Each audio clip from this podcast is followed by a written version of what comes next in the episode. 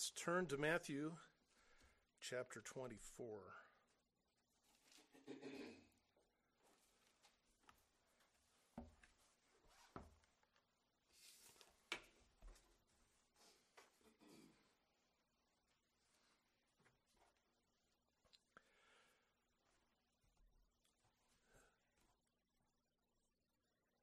Father, we give you thanks that your word is perfect. It is inerrant. It is flawless. We thank you for the truth of it and the power of it. Lord, we believe in, in sola scriptura. We believe that Scripture alone uh, sets the foundation and the content for our lives and for our faith, and that's because it has been breathed out by you. And Lord, we believe in tota scriptura, that all of Scripture is true. All of Scripture is inerrant. And it's by looking at the, the entire picture of your word that we're able to understand uh, the various parts.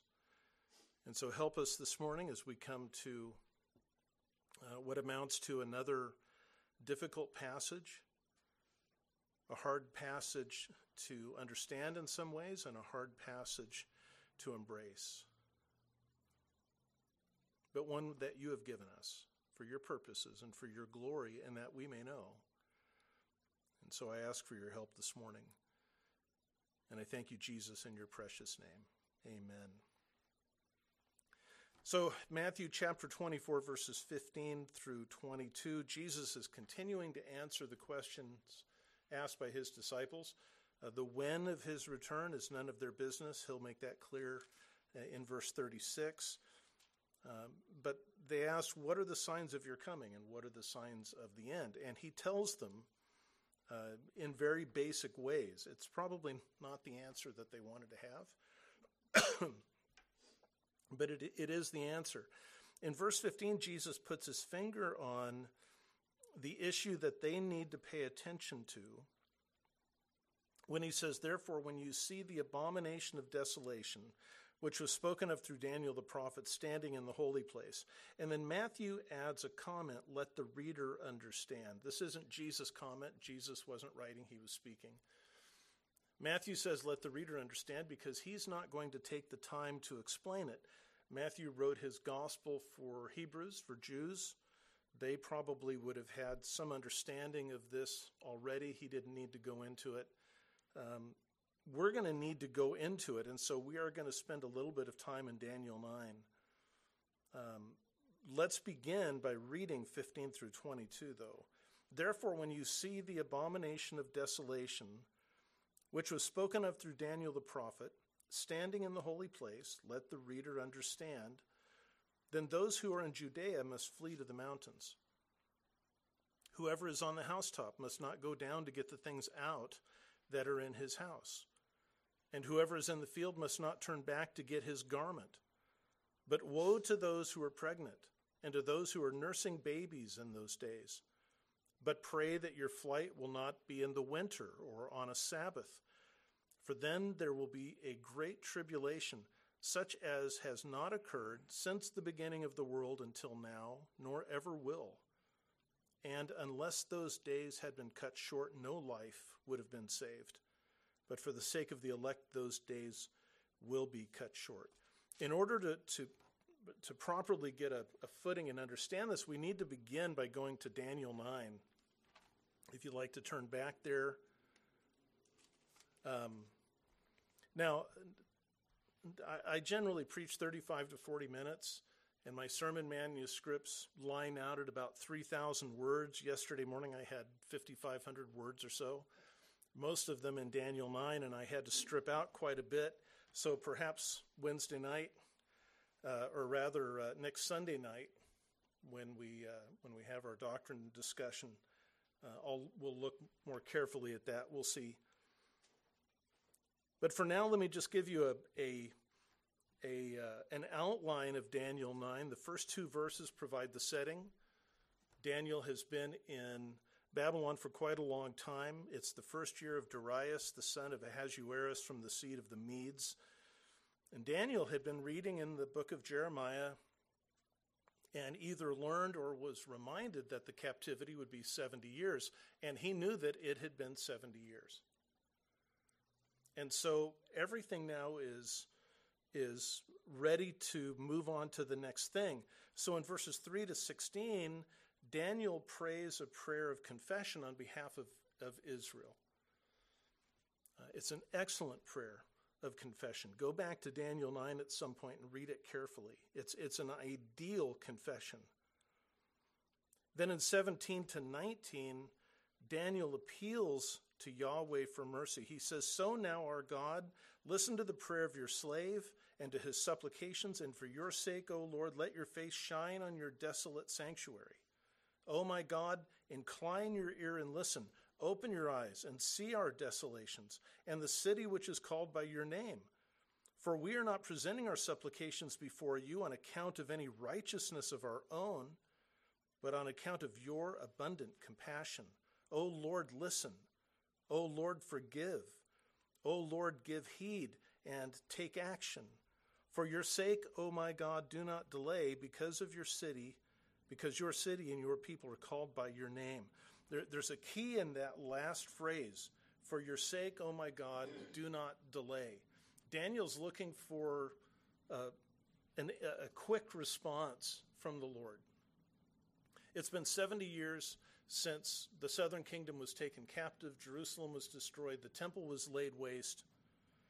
And while we're not told this in Scripture, I'm speculating this, I think it's possible that Daniel's thinking is that if God doesn't do something quickly to restore Israel, Israel will simply vanish. They'll simply be absorbed into the nations and cease to exist. There's almost no Jewish presence at all in, uh, in Judah. Samaria had been harder to clean out, and Assyrian colonists had gone there. They had intermarried with the Jews and produced the Samaritans, which had a, a different way of worship and a different religious foundation. They were not Jews. Jesus speaks about that. We see that in the New Testament. So I think for Daniel, there's a sense of urgency that something needs to be done now, or Israel is done for. Well, in verse 20, he, he says that while he was speaking and confessing, verse 21, the man Gabriel, who had, who had seen in the vision previously an angel touched me in my extreme weariness about the time of the evening offering, as Daniel has been praying apparently all day. Then he made me understand and spoke with me and said, O Daniel, I have now come forth to give you insight with understanding.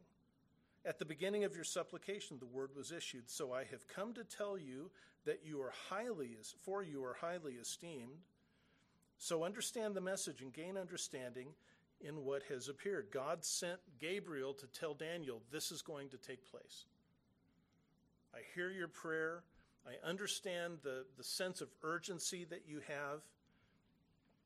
You are highly esteemed in the sight of God. That's remarkable. That's a wonderful thing.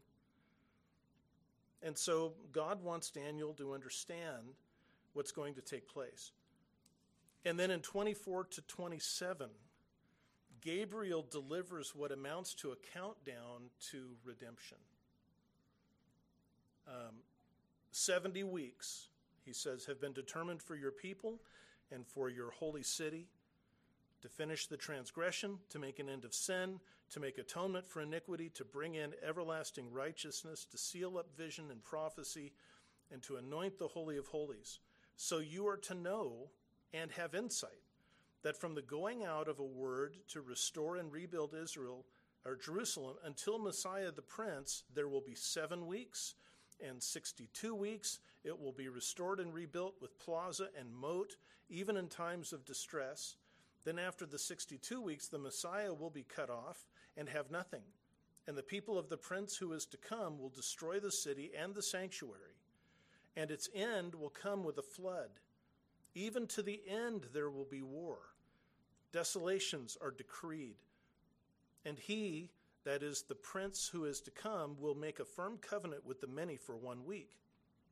But in the middle of the week, he will make sacrifice and grain offerings cease And on the end of abom- or on the wing of abominations will come one who makes desolate, and even until a complete destruction, one that is decreed is poured out on the one who makes desolate. So, a couple of points here.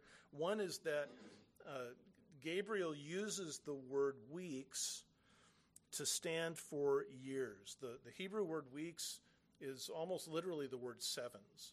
And so, an, accurate translation could be 70 sevens seven sevens, 62 sevens, and one seven.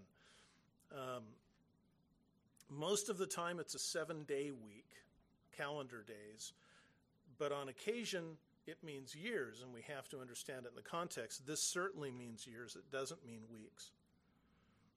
So Daniel says, or, or Gabriel says to Daniel, a period of 490 years has been established by God to accomplish six purposes. Uh, those, those six purposes are to finish the transgression of Israel, that is, put an end to their rebellion once and for all time. Second, to make an end of sin so that sin is no more. Third, to make atonement for iniquity, their sin will be gone for all time. Four, to bring in everlasting righteousness so they will never sin again. Five, he will seal up, that means complete vision and prophecy. The word of God will be completely fulfilled. And then six, he will anoint the Holy of Holies. Uh, in Ezekiel, we see the glory of Yahweh leave at the, the beginning of the captivity period. It, it departs the temple, it stands over the threshold, then it moves to the eastern side of the Temple Mount, and then it leaves. The glory of God has not been at the temple. It was not at the, the temple that was rebuilt. Uh, it was not at Herod's temple, but one day it will return. Now, we can't put this on a calendar. God didn't give us a, a calendar setting. What he does, I think, is, is give us a countdown. And as I kind of pondered how to explain this, the clearest explanation that I could find would be a, a space shuttle or a rocket countdown. So, back in the day when we were launching, launching the space shuttle, uh, the flight director, several days before the launch, would announce 43 hours, T minus 43 hours and counting. And the clock would begin counting down. Uh, six hours later, there would be an automatic hold. It was built into the system, and the flight director would announce T minus 27 hours and holding. That first hold typically lasted for four hours. When those four hours had passed, how much time remained on the countdown clock? Well, 27 hours. So then, after the four hours were done, he announced T minus 27 hours and counting, and it began counting down again. And as much as I want to go through the whole process with you, I won't. Um, suffice it to say that the space shuttle launch had a 43 hour countdown that took a minimum of 60, 65 hours to accomplish. I think that what Gabriel is doing is giving Daniel Yahweh's countdown for Israel. And so when Artaxerxes gave the order to rebuild the temple and to restore the city, God announces T minus 490 years and counting. That first seven week period of time, the 49 years that is, uh, I think is probably the length of time it took for Ezra and then Nehemiah to finish building and dedicating the temple, and then to, to finish the walls of the temple and to go through that entire process so that the city was secure again. Then another 434 years go by, 483 years total, 69 weeks as the timing goes. And then Messiah the Prince, Jesus Christ, enters Jerusalem and he's crucified, and God announces from heaven T minus seven years and holding. And it's been on hold ever since. For the last two years, the countdown clock for Israel has been at seven years and holding. And what we're waiting for is the prince who is to come. The New Testament calls him the Antichrist. When the prince who is to come arrives and makes a firm covenant with many, that means uh, many around the world, then the Lord is going to announce from heaven T minus seven years and counting. And those seven years, that, that final seven year span, will continue. The countdown will continue and it won't be paused again. Halfway through, at the three and a half year mark, T minus three and a half years and counting, the prince who is to come, the Antichrist, will make sacrifice and grain offering cease. Uh, it, it, seems from here and from other scriptures that part of the covenant he made with Israel is that they would be able to resume sacrifice on the Temple Mount, and now he's going to cause that to stop. And genuine trouble begins for Israel. He stands in place for the next three and a half years. And then comes one, and it could be the Antichrist and it could be someone else, but Gabriel says, On the wing of abominations will come one who makes desolate. And that's where that phrase, the abomination of desolations, comes from. The sense of this, I believe, is that since the word wing could mean shirt or skirt or covering, I think the sense is that one will come clothed in abomination, and he will make that place of sacrifice desolate. That whatever whatever temple uh, such as exists on the Temple Mount will become desolate because of the actions of this man. We know that Antiochus Epiphanes during the Greek invasion sacrificed a pig and, and repurposed the altar of God, and he defiled it. That was kind of the original uh, abomination of that which had been made desolate, but this is going to be something else. He will continue in that position, Gabriel says, until there is a complete destruction poured out on him. That complete destruction is decreed by God. Which means that, as awful as this time is, as, as unthinkable as it is, it is being carefully managed by Yahweh.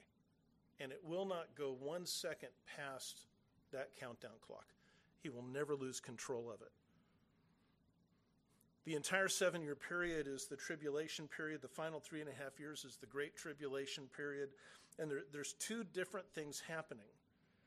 From the point of view of Revelation 6 through 18, the wrath of God is being poured out on the earth through the seals and the bowls and the trumpets. And the Lord is systematically judging the nations of the earth, the kingdoms of the earth, and all the systems. At the same time, there is an attempt by the devil to destroy Israel. And that's what Jesus is making reference to, I believe, in Matthew 24. We can go back there if you've turned to Daniel. When Jesus says, in verse 22, unless those days had been cut short, he's not speaking about, uh, unless those days had been cut short, no life would have been saved. He's not talking about the, the pouring out of the wrath of God. The wrath of God is surgically accurate, it, it never loses control. It will be worse than anything that the earth has ever seen in terms of God's punishment, but it will be surgically precise. I believe he's talking about the wrath of the Antichrist and the world against Israel, which will be aimed at Israel's utter destruction. So we'll, we'll get there in a minute. So, verse 15 Therefore, when you see the abomination of desolation which was spoken of through Daniel the prophet, standing in the holy place, let the reader understand, and we have some understanding now at least. Then those who are in Judea must flee to the mountains. That's the action point. That's the application of this verse. Run for your lives. Whoever is on the housetop must not go down to get the things that are in his house, and whoever is in the field must not turn back to get his garment.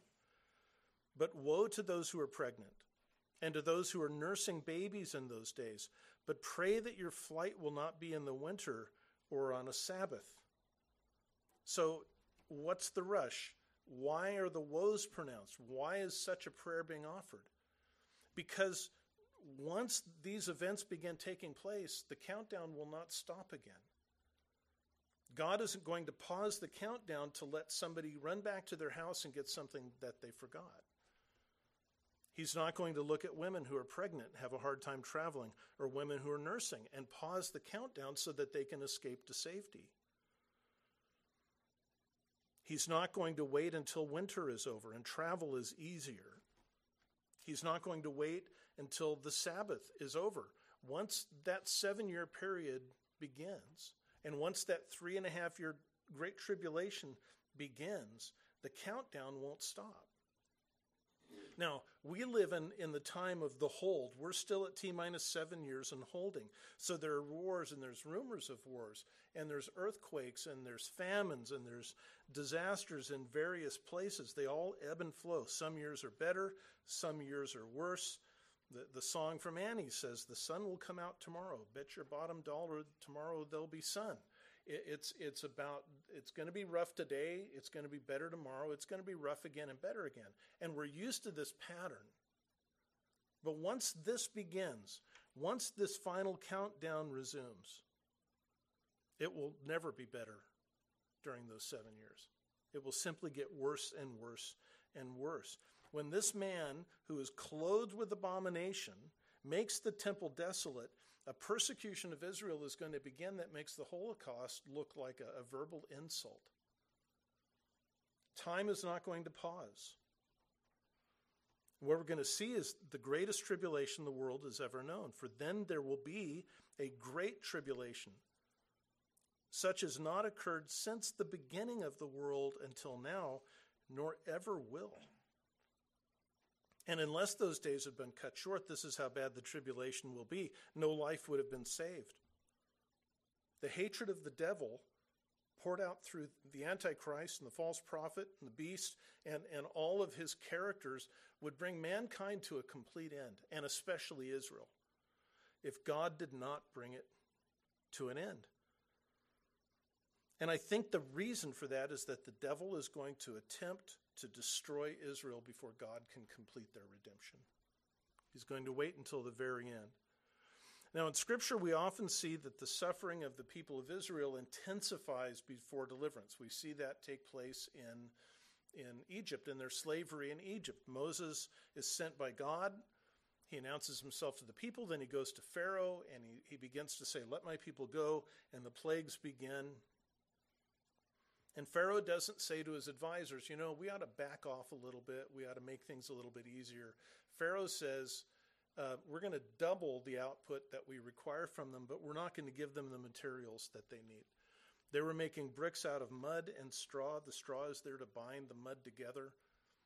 They had been pro- the, Israel, uh, the Egyptians rather had been providing the straw. Now they're going to double the output, but not provide the straw.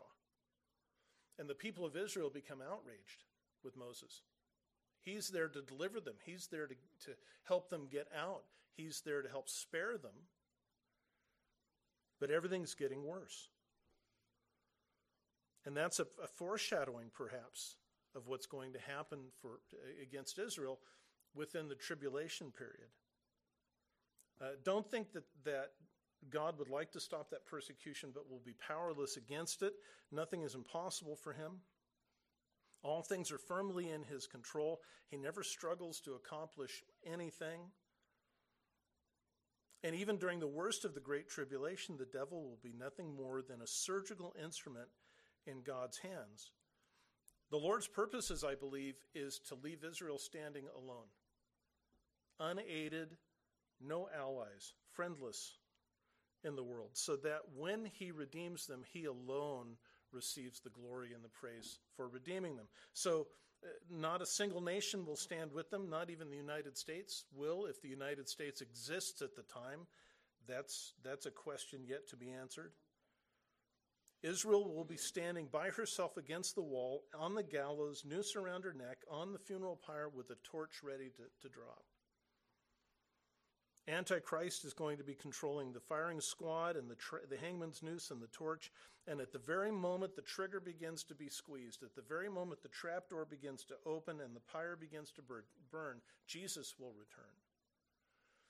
And the time that has been the worst time human history has ever known will give way overnight to the best time human history has ever known. So in Revelation chapter 19, we see the return of Christ. Verse 11 Then I saw heaven opened, and behold, a white horse, and he who sits on it is called faithful and true. And in righteousness he judges and wages war. His eyes are a flame of fire, and on his head are many diadems, having a name written on him which no one knows except himself. And being clothed with a garment dipped in blood, his name is also called the Word of God. And the armies which are in heaven, clothed in fine linen, white and clean, were following him on white horses.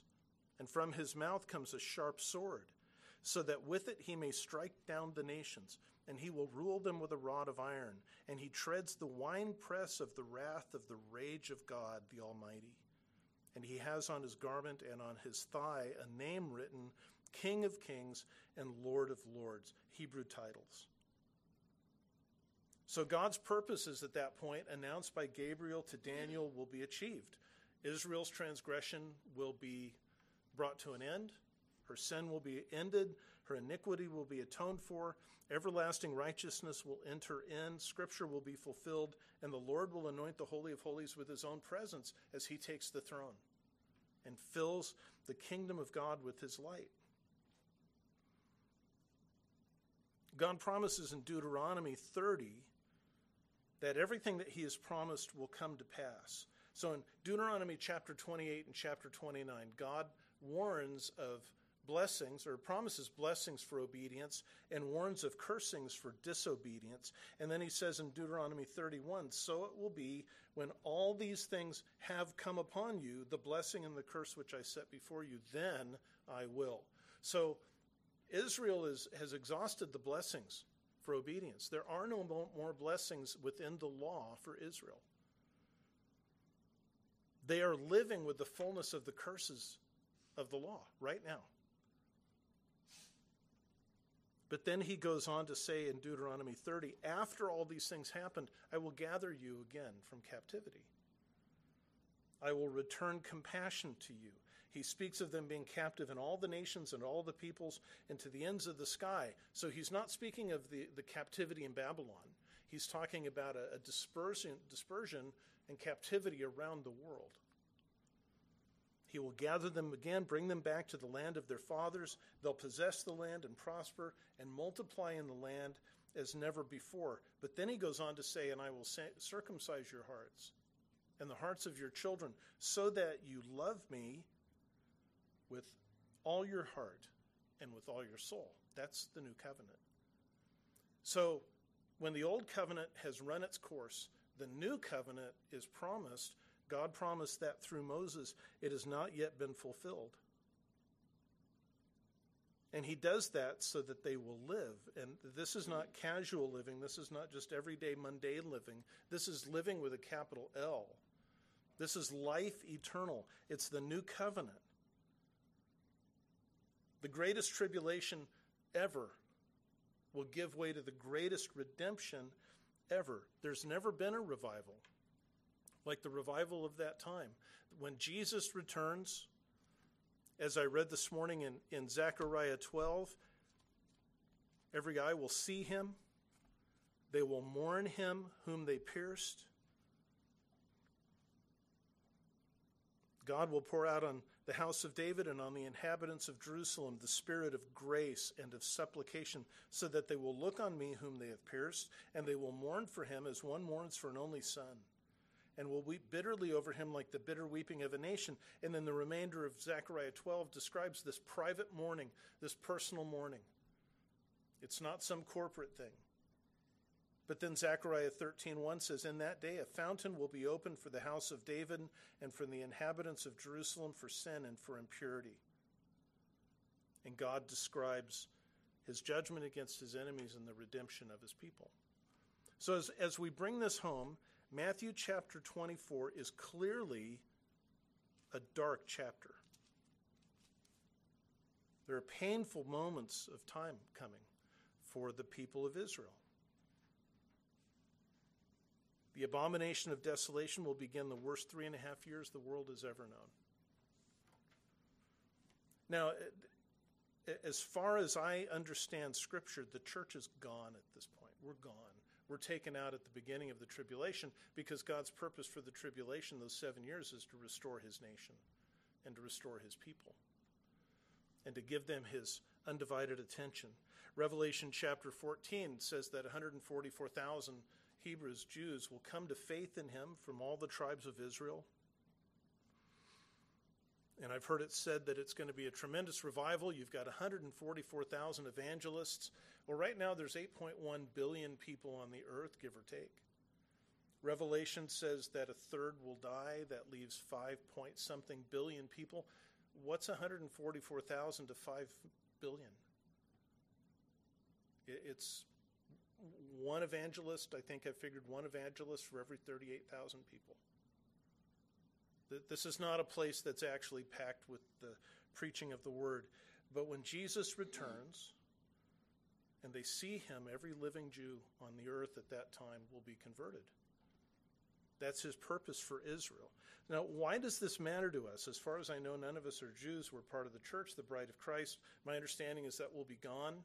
I could be wrong about that. I, I'm willing to admit that. But my understanding is that we'll be gone. So, why, since we won't be here for this terrible time, why should we be concerned with it? And it's because God keeps his promises. He made promises to Abraham and Isaac and Jacob. He made promises to Israel in Deuteronomy 30. He made promises to Daniel, and he's going to, to fulfill all of those promises. And he'll do that faithfully. And the same God who promises them promises us all that the Father gives to me will come to me, and the one who comes to me I will never cast out. So, our security and our safety in Christ, our position in Christ, is as certain as the position of Israel in Christ.